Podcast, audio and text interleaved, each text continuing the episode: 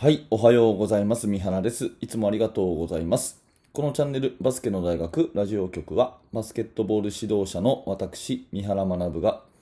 バスケットボールの話をしたり、コーチングの話をしたりして、一日一つお役に立つ情報をお届けしている番組です。えー今日は6月の24木曜日ですね、えー皆様いかがお過ごしでしょうか？非常に暑い日が続いているなと思ったら急に雨が降ったりとかね、えー体調を崩しやすいそんな季節かなと思いますけれども、え皆様今日も一日ね頑張っていきましょう、え今日は早速本題ですが NBA のですね、えーとベン・シモンズについて、えー思うことということで、えーちょっとした騒動になっているということなんですね。あの結論から言うと、えー今日お伝えしたい、私がね、あの大事だなと思った結論から言うとですね、やっぱり思いやりのあるチームにしたいな、ね、思いやりのあるチームにしたいなっていう、そういう話です。えっ、と、NBA 好きな人はね、えこのベン・シモンズの話って今言われてピンとくるかもしれませんが、まあ全員がそうではないと思うので、え順を追って話をしていきます。うんまずですね、えーと、今シーズンの NBA、今、プレーオフで、えー残り4チーム残っているというところなんですけれども、えー東の方の第1シードね、レギュラーシーズンで1位を取ったフィラデルフィア・セブンティーン・シクサーズですね、まあ、シクサーズが第1シードだったんですね。ただ、第1シードのシクサーズが、まあ、準決勝で、うん、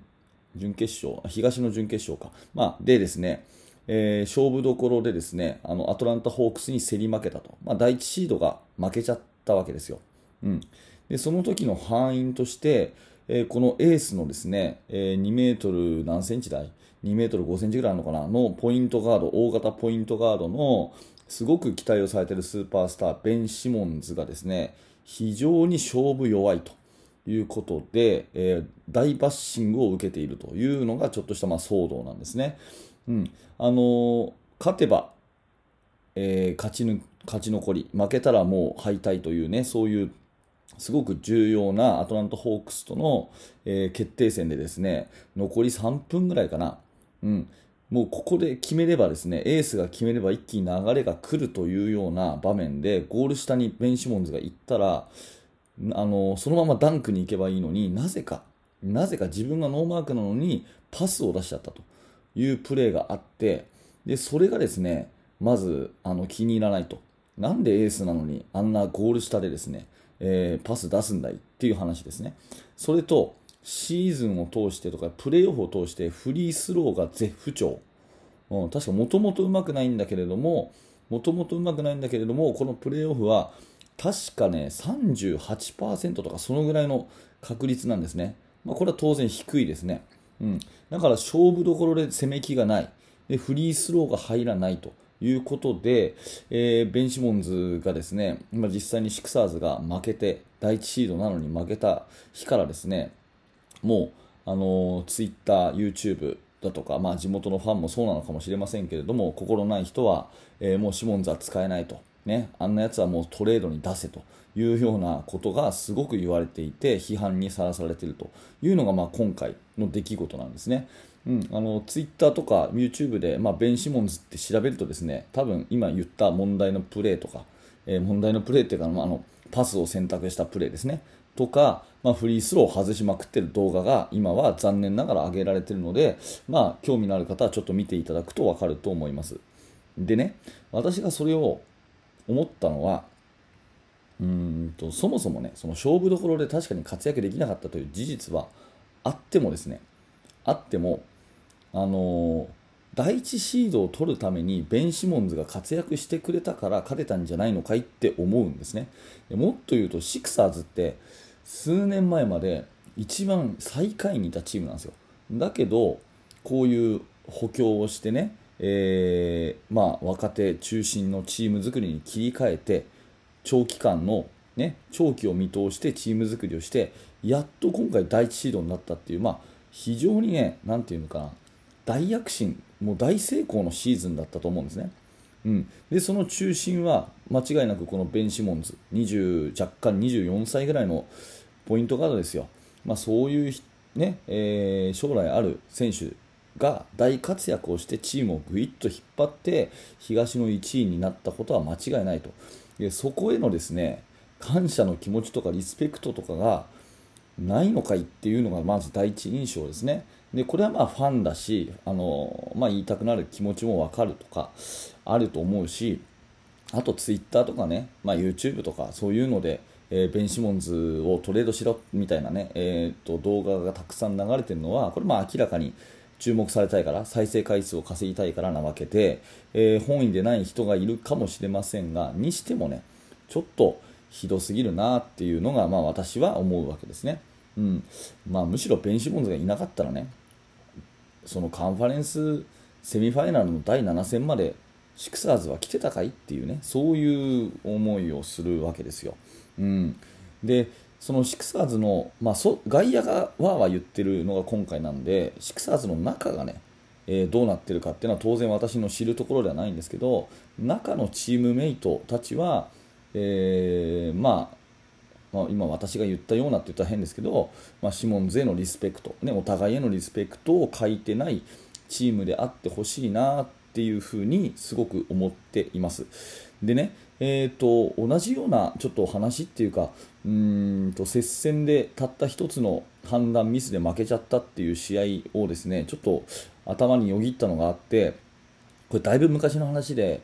え大学バスケなんですけど確か1993年とか94年とかだったと思うんですけど、えーと、NCAA の決勝でですねミシガン大学対ノースカロライナ大学かな？ミシガン対ノースカロライナの決勝 NCAA の、ね、大学選手権の決勝で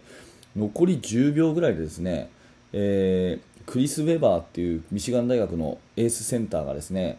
タイムアウトを要求したんですね、まあ、アメリカのルールって選手がタイムアウト取れるから、うん、ボールが外に出そうになったからマイボールにするためにタイムアウトを要求したんですよ。でももうミシガンその時にタイムアウトを使い切っててタイムアウトの間違った請求はこれテクニカルファールなんですね、うん、だから審判に、ね、ボールが外出そうになったからはいタイムアウトくださいって言ったんですけどタイムアウトもう使い切ってたんでえそれってダメですよ。テクニカルファールですよって言ってテクニカルファール取られてでそのフリースローで逆転されて負けたんですよ、うん、わかりますかね、えーとたまあ、それこそねミシガンスペースタイムアウトとかで出てくるんじゃないかな、あのクリス・ウェバーのですねもう世紀の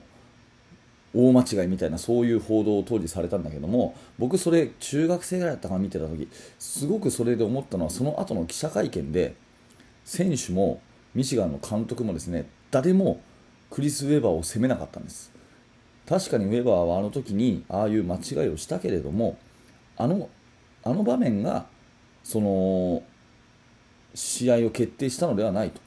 うん、その前にいろんなことがあって接戦になってるんだし別にあれをとやかく言われるプレーではないよと。そもそもねウェバーがいなかったら僕たちはファイナルまで来てなかったんだっていうことをみんなね記者会見でね口を揃えて言ってたんです、うん。まあ、当時はねネットとかもなかったし僕も中学生ぐらいだったからその他にね、えー、今回のベンシモンズみたいにわーわーわーわー言ってる人がいたのかもしれませんけど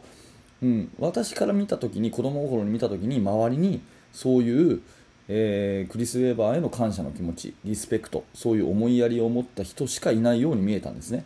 うんっていうことでですね、まああのー、今回のベン・シモンズのこととは随分と、まあ、時代も違うしねいろんな背景も違うけど随分違うなということで、えー、シクサーズの中はですね、えー、まあ、あの